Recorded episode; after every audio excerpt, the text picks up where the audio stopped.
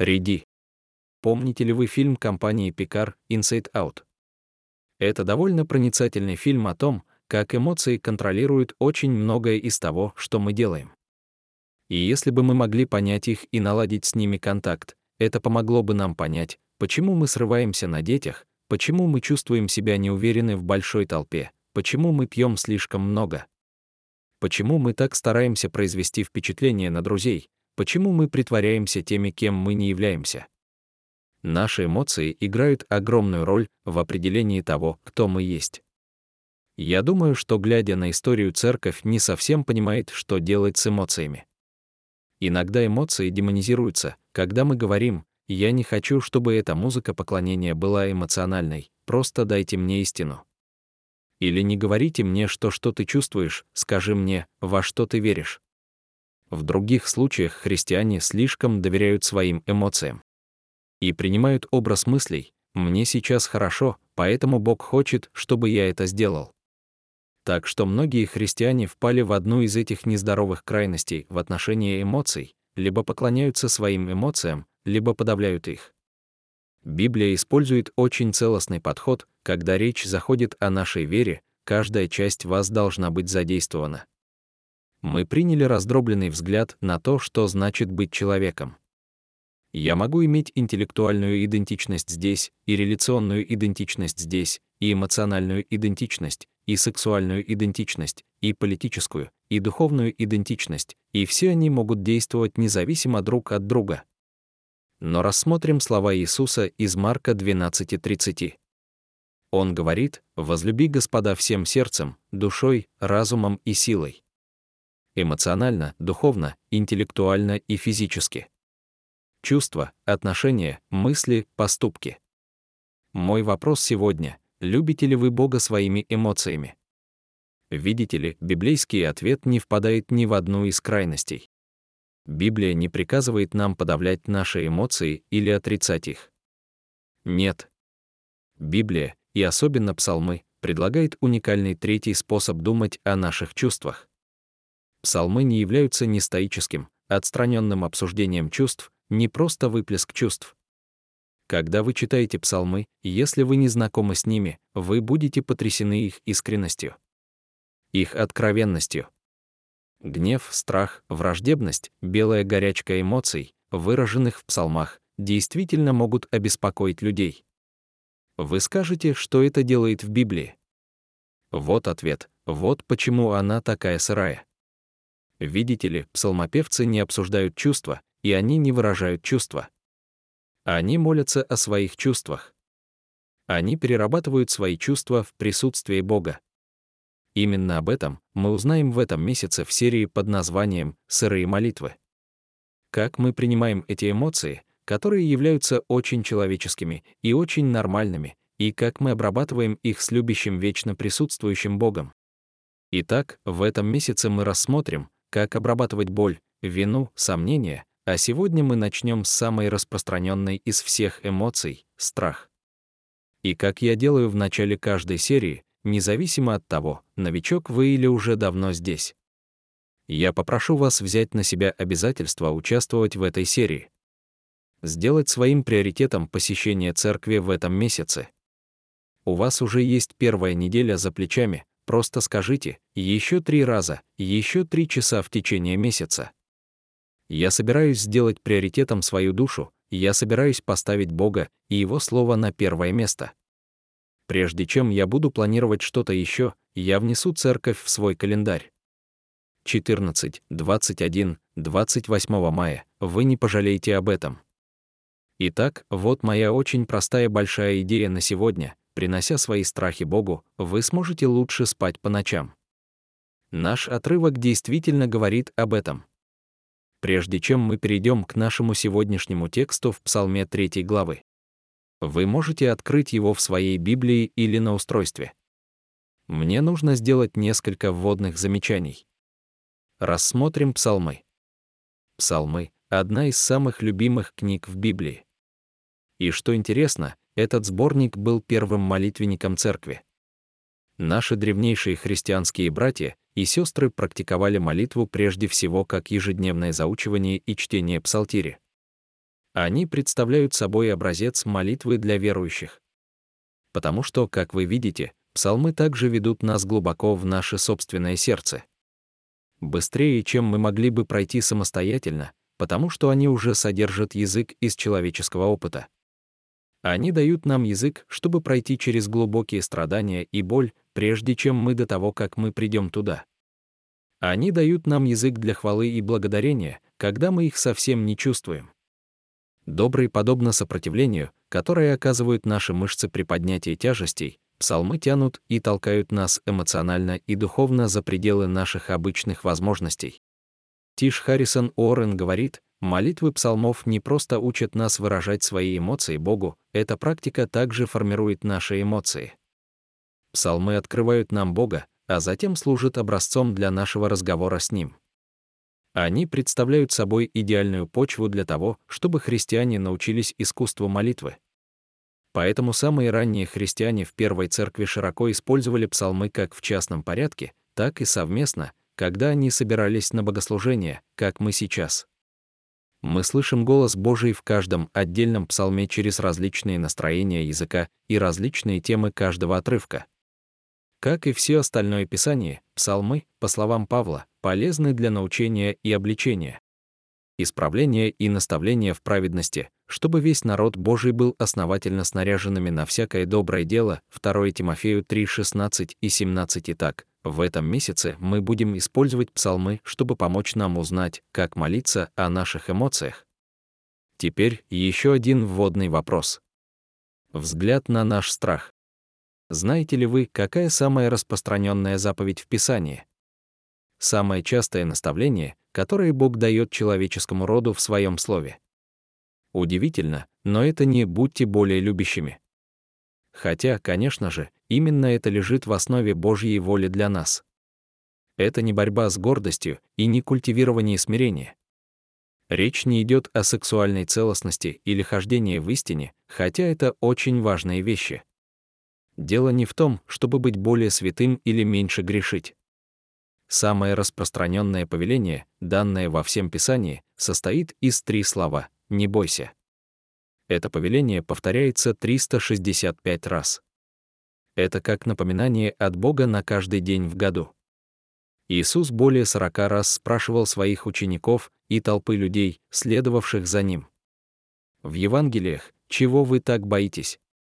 как будто Бог знает, что одна из главных вещей, которая стоит между нами и следованием за Ним или полным послушанием Ему, это то, что мы легко можем стать жертвой собственного страха.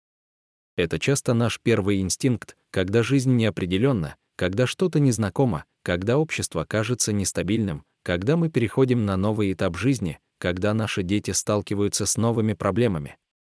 Страх универсален. У всех нас есть страхи. Долгое время страх смерти был страхом номер два среди людей. А знаете, что было номер один? Выступление на публике. Это означает, что если вы пойдете на похороны, большинство людей предпочтет лежать в гробу, а не произносить надгробную речь, что мне всегда казалось забавным. Страх очень распространен, но он также поддается объяснению.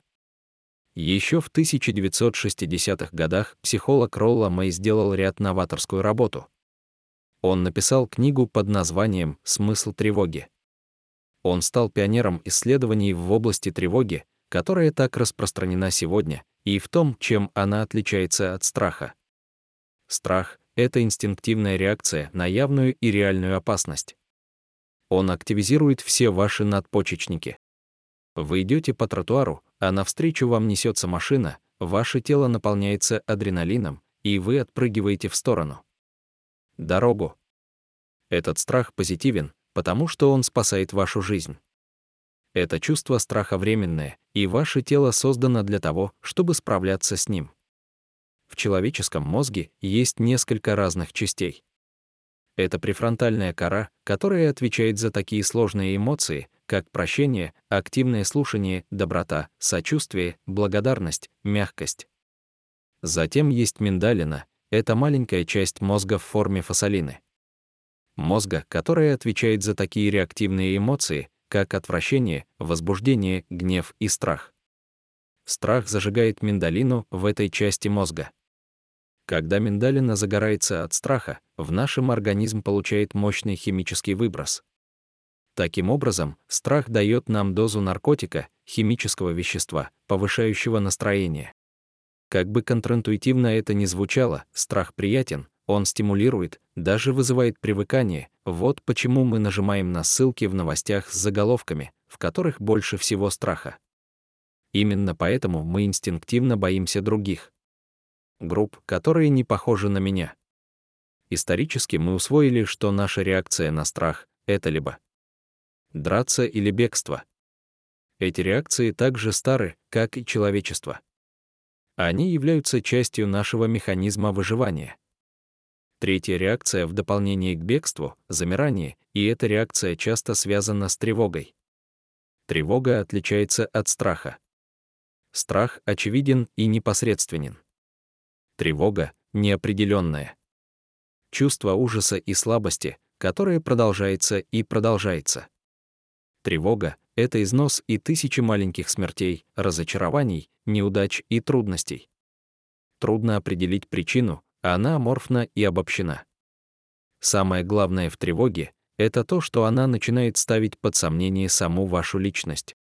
То, кем вы себя считаете, и то, на чем вы основывали свою идентичность, разъедается постоянным страх, и мы видим, как страх и тревога присутствуют в Псалме 3, где мы сегодня узнаем об этом, когда вас охватывает страх, не прибегайте к борьбе, бегству или замиранию, начните с молитвы. Давайте посмотрим на Псалом 3, Псалом Давида, когда он бежал от Авессалома, сына своего. «Господи, как много у меня врагов моих!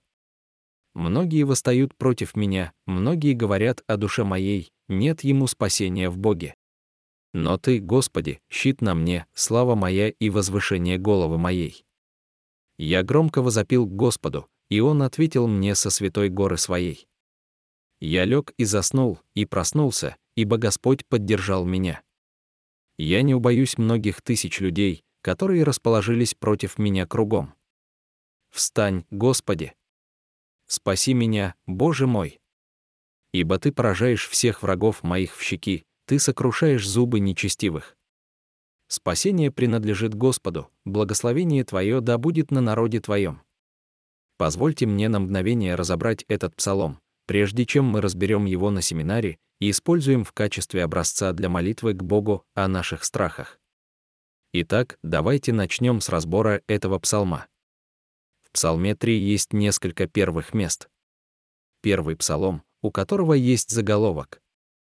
Заголовок здесь — псалом Давида, когда он бежал от Авессалома, своего сына. Кстати говоря, это первый псалом, приписываемый Давиду. Вопреки распространенному мнению, Давид — не единственный автор псалмов. На самом деле, из 150 псалмов Давид назван автором только 75. Возможно, он написал больше, но мы точно не знаем. Мы знаем, что в молодости Давид был пастухом и талантливым музыкантом и автором песен.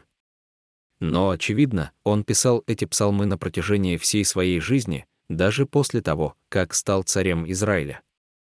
Это также первый псалом, в котором указана историческую обстановку, в которой он был написан. Тот факт, что он был написан позже в жизни Давида, но помещен в порядке следования псалмов, показывает нам, что псалмы расположены не в хронологическом порядке, а по темам. Скорее всего, они были сгруппированы и упорядочены во времена Эзры в IV веке до нашей эры. Сегодняшний псалом — один из 13 псалмов, которые помогают нам в этом, разделяя историческую обстановку, которую они представляют. Мы поговорим об этом более конкретно через некоторое время. Срла это слово повторяется во всех псалмах и означает паузу, конец части или, возможно, инструментальную интерлюдию, поскольку многие из этих песен исполнялись совместно. Исполнялись коллективно. Наконец, среди первых псалмов — это первый псалом плача. Плакать значит выражать глубокую печаль, скорбь или сожаление. Псалмы плача — это прекрасные поэмы или гимны, выражающие человеческую борьбу. Псалмы плача составляют самую большую категорию псалмов, примерно третью часть всей книги. Это молитвы, в которых излагает свою тревожную ситуацию и просит о его помощи. Движение среди современных американских церквей, таких как наша, заключается в том, чтобы все время быть позитивными. Постоянно радоваться и хлопать в ладоши, поддерживать бодрость духа, трудно совместить это с тем фактом, что одна третья часть главной молитвы и книги поклонения церкви сосредоточена вокруг сетований. Они реальны и грубы. Подумайте об этом цитату из Уолта Брюггемана. Большинство псалмов могут быть правильно прочитаны только людьми, которые, живущие на краю своей жизни, чувствительные к сырым обидам, примитивным страстям и наивной эйфории, которые находятся на дне нашей жизни. Для большинства из нас литургическое или набожное вхождение в псалтирь требует реального изменения темпа. Оно просит нас выйти из тесно управляемого мира общественного выживания и перейти в открытый, пугающий, исцеляющий мир речи со святым. Итак, в этом псалме мы видим, как царь Давид обращается к Богу с очень реальным и личным страхом. Вы найдете предысторию этой ситуации во 2 и царств 15. В 18 в этих главах вы увидите, как сын Давида, Авессалом организует переворот, чтобы свергнуть царствование своего отца и отомстить за многие неудачи Давида. Итак, царство Давида вырвано из его рук его собственным сыном. А восстание Авессалома представлял сердце всего народа Израиля. Итак, Давид, помазанный Господом царь, был вынужден бежать из Иерусалима и переждать кризис в лагере за Иорданом. Таким образом, в псалме отражает национальную ситуацию, а также личные чувства Давида. Это был страшный момент. И хотя Давид был во многом виноват в этом хаосе, его страх был не менее реальным и потому, что Давид не был хорошим отцом. Он сосредоточился на своей карьере и личных интересах, а не на детях. Он обеспечивал свою семью финансово, но не эмоционально. И он участвовал в некоторых грехах поколения, не последним из которых была его связь с Версавией и убийство ее мужа, что было облаком, которое нависло над всей его семьей. Таким образом, он не был невинным свидетелем бедствия, которое надвигалось на него. Но это странным образом ободряет нас, потому что этот священный отрывок напоминает нам, что даже если мы полностью или частично ответственны за создание нашего беспорядка, за страшные обстоятельства, в которых мы находимся, мы все равно можем обратиться за помощью к Богу. Итак, здесь, в третьем псалме мы можем проследить, как Давид изливает свой страх святому Богу, прося о помощи. Богу с просьбой о помощи. Остаток нашего времени я хочу посвятить практической части, чтобы мы рассмотрели, как молиться Богу о своих страхах. Давайте воспользуемся этим псалмом как образцом. Я хочу поблагодарить Тима Макки и Тиму Келлеру за их послание под названием «Молиться о своих страхах» за часть сегодняшнего содержания. Итак, первый шаг — это Назовите свои страхи, посмотрите на стихи 1 и 2 Господи, как много у меня врагов. Многие восстают против меня, многие говорят о душе моей, нет ему спасения в Боге. Обратите внимание на повторяющиеся слова, то, что пугает его, как много. 12 тысяч воинов наступают ему на пятки. Помните, Авессалом провозгласил себя царем, и Давиду пришлось бежать в пустыню, спасая свою жизнь, а тут за ним гонится целая армия, чтобы буквально заключить и убить его. Поэтому в первом стихе он говорит «много-много врагов моих, и много против меня», и он прав, к сожалению для него. Мы видим, что Давид выделяет два источника своего страха. Первый источник — это, очевидно, физические нападения, это реально для некоторых из нас сегодня. Я думаю о невероятном количестве случаев стрельбы в школах и на рабочих местах, которые произошло только в этом году, я думаю о наших черных и коричневых братьях и сестрах, которые сталкиваются с расово-расово мотивированному насилию, я думаю о детях, которые подвергаются издевательствам в школе, о недавних новостях о молодых людях, заехавших не в тот подъезд или зашедших не в ту дверь, и получивших пулю, к сожалению, есть много примеров того, как люди боятся физических нападений. Но вторая причина более глубокая и темнее, и может быть даже более разрушительным он гораздо больше связан с тем, что мы говорили о тревоге. Потому что это угрожает личности Давида. Давид говорит, многие говорят, нет ему спасения в Боге. Это второй уровень страха Давида, духовные обвинения. Этот стих не кажется большим, пока вы не прочитаете его в контексте царствования, что это то, что они говорят о царе. Вот что это значит. Они нападают не только на его тело, но и на его личность. Они нападают на его призвание, они нападают на его характер. Если вы вернетесь во вторую книгу царств 15 по 18, вы увидите это. Они сравнивали его с его предшественником, что не было комплиментом. Вспомните царя Саула. Помните, как согрешил царь Саул, царь до Давида. Он согрешил, поступил неправильно, и Бог оставил его. Бог отнял у него царство. Бог бежал от него, отошел от него. Люди говорят, что именно это происходит с Давидом. Посмотрите, какие ужасные вещи совершил Давид. У него был роман с Версавией, а потом он убил ее мужа Урию. Как такой человек может быть нашим царем? Он утратил свое право быть нашим царем. Вот что происходит во втором стихе. Сама личность Давида, его само чувство того, кем Бог призвал его быть, подвергается нападкам. Итак, когда вы всегда взволнованы, всегда нервничаете, всегда беспокойны, всегда немного напуганы, ваша вегетативная нервная система всегда включена. Важно разобраться в этом, определить причину и принести ее Богу в молитве. Ваш страх не всегда связан только с угрозой вашему физическому существу. Это угроза вашему самоощущению. Беспокойство возникает, когда что-то, на что вы положили свою настоящую надежду, что-то, что заставило вас почувствовать себя контроль над ситуацией, что-то, что давало вам ощущение собственной идентичности, разрушается. Это и есть причина, по которой страх имеет духовные корни и единственный способ справиться с ним — духовный. Вот почему первый шаг — назвать свои страхи — так важен. Донесите свои страхи непосредственно до Бога. Если они неясны, попросите Бога дать мудрость, чтобы помочь вам определить ваш страх. Ясность очень важна. Теперь посмотрите на второй шаг, перефокусируйтесь на Боге и так. Давид выразил источник своего страха, но посмотрите на третий стих. Но Ты, Господи, щит вокруг меня, Ты, Господи, щит мой. Ты, Господи, щит на мне, слава моя и возвышение головы моей. Я громко возопил к Господу, и Он ответил мне со святой горы своей. Бог — это щит. Обратите внимание на вид щита, он говорит «щит вокруг меня». В древнем мире существовало несколько видов щитов. Был маленький щит который носили на руке для рукопашного боя. В другой руке у вас был меч. И вы наносили удары, затем защищались, наносили удары, затем защищались. Это не щит. Видишь ли, был другой вид щита. Это был щит во всю длину, размером с дверь, буквально ничто не могло его пробить. Он обхватывал тебя. Этот вид щита не предназначался для рукопашного боя вы бы использовали его только когда идешь за своим генералом осаждать крепость. Вы используете этот щит только тогда, когда идете в страшную опасность.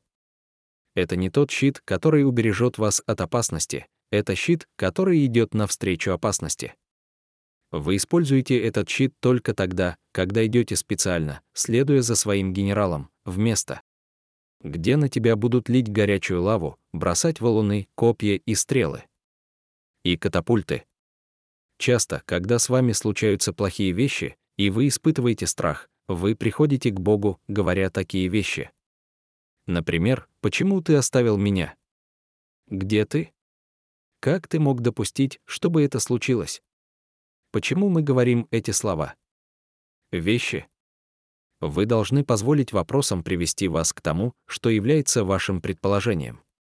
А для многих людей, ваше предположение заключается в том, что роль Бога в вашей жизни заключается в том, чтобы не допустить, чтобы с вами происходили плохие вещи. И я бы сказал, вы можете продолжать и верить в это, но только не ассоциируйте ничего из этого с Богом из Библии. Потому что Он никогда не говорил, что это Его роль. Это не обещание нашего Бога. На самом деле, его обещание то, что когда с вами случится что-то плохое посреди этого разбитого мира, его присутствие будет рядом. И то, что Давид признает в третьем псалме, и то, что мы тоже должны признать, и даже ожидать и предвидеть, это то, что часто именно в нашей трагедии мы больше всего чувствуем близость Бога. В наши самые мрачные моменты мы имеем с Ним самые близкие встречи. И, возможно, даже осознаем, что Он привел нас к этому моменту, чтобы мы могли испытать Его славу воочию. Когда Давид говорит «Мне страшно, мне страшно, мне страшно, но я помню, что ты — щит вокруг меня». Он не говорит «Я знаю, что ты не позволишь плохому случиться со мной». Нет, он говорит «Мне страшно, но я знаю» что ты часто ведешь меня в опасность. Это так похоже на тебя, приводить меня в неудобные ситуации. И Бог, я. Понимаю, что твой щит и твоя защита работают только тогда, когда я иду вперед, когда я повинуюсь тебе, когда я следую за тобой. Ты не собираешься защищать меня от боли, от стрел и от опасности. Ты собираешься защитить меня посреди них. Что он делает, он? Говорит, что в этот момент я перестану фокусироваться на стрелах и начну фокусироваться на щите. Перестать. Фокусироваться на источниках моего страха и начать фокусироваться на источнике моего обеспечения. Что делает Давид в своем страхе, когда молится? Он перефокусируется на Боге, его характере и его обеспечении. Посмотрите, что он говорит дальше. Здесь есть еще два слова, которые очень важны, и мы не можем пропустить их. Он говорит «Ты — слава моя». Несколько недель назад мы узнали, что слово «слава» в Библии часто означает «вес» или «весомый». Библии часто означает «вес» или «тяжесть». Это тяжесть значимости. Еврейское слово также имеет такой смысл самого почетного положения. На самом деле, это слово иногда используется по отношению к важным людям. В заключительном хвалебном слове о жизни Давида в конце 1 Паралипоменон 29 главе 26 по 28 говорится, что Давид умер в доброй старости, наслаждаясь жизнью и богатством, и славой, и так у Давида была слава, его статус, его значимость, его важность. Но в этот момент своей жизни, Псалом 3, он не имеет ничего из этого статуса. Любая иллюзия того, что он был успешным отцом, разрушена. Он в бегах от своего сына, который уже убил своего другого сына за изнасилование их сестры. Статус хорошего отца исчез. Он был успешным строителем нации, больше нет, нация разделена и движется к катастрофе. Он могущественный царь, явно уже нет. По крайней мере, у него есть моральная целостность, человек по сердцу Божьему. Ну, после инцидента с Версавией уже нет. Так почему же эти два слова так важны? Давид говорит Богу, «Ты — моя слава». Он говорит, что ты тот, кто дает мне значимость, идентичность и смысл. Ясно, что он должен исповедовать это, потому что что-то другое стало его славой. Его богатство, его власть, его статус, его значимость. В этом легко увязнуть, не так ли? Конечно, хорошо быть талантливым в чем-то. Хорошо иметь супруга, который тебя любит. Иметь детей, о которых ты заботишься. Хорошо иметь успешную карьеру. Эти вещи хороши, но если вы помещаете свою славу в них, то это значит, что вы поместили свою славу, свою ценность, свою безопасность в нечто конечное. Ответ для Давида заключался не в том, чтобы упереться ногами и забрать все эти вещи обратно. Это было признание того, что он никогда не имел собственной значимости, Бог есть его слава. Затем он делает следующий шаг, он называет Бога Ифтер моей головы. Мне нравится эта картинка. Наш старший сын у Калеба в детстве было множество аллергий. Некоторые из них были опасны для жизни, и поэтому мы много раз ездили в отделение скорой помощи в те ранние годы. Я помню одну такую поездку, когда Колеб начал распухать на семейном собрании. Его дыхательные пути начали сужаться, и нам пришлось отвезти его в больницу. Пока мы ждали, и его дыхание было затруднено, он опустил голову на грудь. Он был напуган, и встревожен, и расстроен, и устал от всего этого. Язык его тела был не очень хорошим. И я помню. Стоял прямо перед ним. Он не поднимал глаз, он был так встревожен. Я хотел успокоить его, но я хотел, чтобы он увидел это на моем лице, поэтому я сказал. «Калеб, посмотри на меня». Но сын не посмотрел на меня. Его голова все еще низко опущена, он был весь в своих чувствах, страхе, разочаровании. И осторожно, я просто положил руку под его подбородок и приподнял его голову. Когда его глаза встретились с моими, я сказал. «Все будет хорошо. Все будет хорошо». Существует поза с низко опущенной головой, зажатой в наших проблемах, страхах и тревогах. И мне нравится. Это выражение Давида. Бог поднимает нашу голову, Он помогает нам переключить внимание с себя на Него. И уверенность, которая приходит от знания того, кто Он есть. Все будет хорошо. И поэтому, когда мы молимся в нашем страхе, это важный момент, когда после того, как вы высказали свои претензии и определили источники своего страха, вы начинаете напоминать себе о качествах характера Бога. И заметьте, когда вы делаете, Давид говорит, что Бог ответил мне со своего святого холма. Вот третий шаг в молитве о своих страхах. Найдите покой, мне нравится эта часть. Давайте поговорим о сне как о выражении веры. Я думаю, это то, что Давид показывает нам здесь, что он научился утешать себя Богом. Посмотрите, что он говорит. «Я лег и заснул, и опять проснулся, потому что Господь поддерживал меня, наша большая идея была построена вокруг этого стиха. Приносить свои страхи Богу — это поможет вам лучше спать по ночам.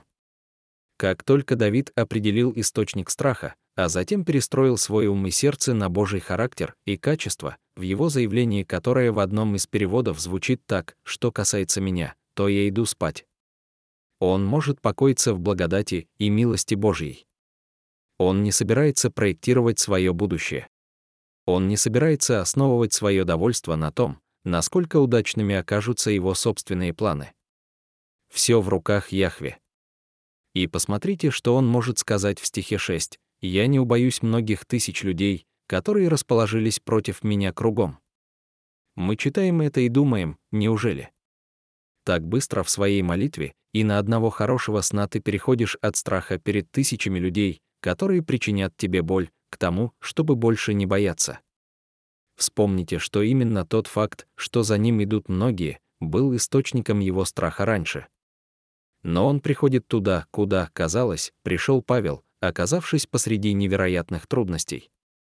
Именно потому, что он был последователем Иисуса, он смог увидеть эти страдания как еще один способ сделать его зависимым от благодати и милости Иисуса. Он знал, что обязательства и хва по отношению к нему сильнее смерти, поэтому он мог жить в состоянии вечного покоя. Но, друзья, недооценивайте силу крепкого сна в центре Божьей любви.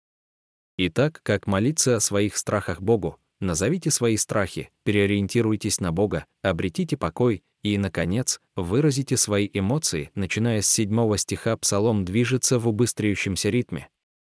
Давид представляет себе Бога, который вмешивается в битву, как воин-чемпион, наносящий удары направо и налево боевой дубиной. Он говорит «Спаси меня, Боже», а затем дает Богу несколько предложений «Ударь всех врагов моих по пощекам, сокруши зубы нечестивых». Удар по челюсти был средством публичного позора и унижения. Давид хочет не только физического возмездия, но и расплаты за репутацию. И у нас возникает искушение, Давид, мы не должны так говорить с Богом. Что же ты хочешь, чтобы он сделал? Мы возвращаемся к тому, с чего начали. Что он должен сделать с этими эмоциями? Заглушить их? Взять все в свои руки? Нет, и в этом смысл всей нашей серии и очень поучительный компонент молитвы по псалмам. Он молится ими. В акте великой веры он предает своих врагов в руки Божьему правосудию. В этом мире есть вещи, из-за которых стоит быть в ярости, принесите их Богу, выразите их Ему. Он большой мальчик, он может справиться со всеми вашими эмоциями. Он может принять ваш гнев. Он может взять твой страх. Не забивайте голову, не берите все в свои руки, пройдите через это молитвой. Он приземляется в восьмом стихе, где он признает, и если избавление и придет откуда-то, то не от меня. Он говорит с великой верой, спасение принадлежит Господу, благословение Твое да будет на народе Твоем. Я слышу Пола Харви в моем сознании, а теперь продолжение истории. Интересно, что Вессалома в конце концов убивают. А Давид даже пальцем не пошевелил. Спасение принадлежит Господу. А был очень тщеславен, он особенно гордился своими длинными волосами, он сделал статую себя и своих длинных струящихся волос, и в посреди пустыни, по иронии судьбы, именно его волосы зацепились за дерево, и кто-то метнул копье в его грудь. Разве это не удивительная и глубокая молитва? Я очень хочу, чтобы мы учились на ней и использовать ее как образец. Итак, сейчас, когда мы переходим ко времени ответа, пения и молитвы, на что бы это было похоже? Похоже на то, чтобы вы отправились в подобное путешествие. Есть ли страх, через который вы проходите прямо сейчас, возможно, связанный с какой-то ситуацией или человеком? Вы и Бог вместе должны определить это. Затем обратите свое внимание на Божий характер. Найдите немного покоя и выразите свои эмоции Богу. Теперь мы выведем компоненты этой модели молитвы на экран и дадим вам немного времени, чтобы вы сами помолились Богу о своих страхах. Теперь послушайте, если вы находитесь в одном из наших физических мест, я хочу пригласить вас выйти вперед для молитвы. Нет ничего магического в том, чтобы это, конечно, благословение, когда кто-то кладет руку на ваше плечо и борется за вас. Это будет ободрением для вас. Так что давайте, сделайте это. Сейчас мы уделим несколько минут, и пока вы молитесь, и пока играет музыка, и если вы так вынуждены, подойдите, чтобы мы могли помолиться с вами. В противном случае просто посидите несколько минут на своем месте и помолитесь этой молитвой. Я люблю вас, ребята.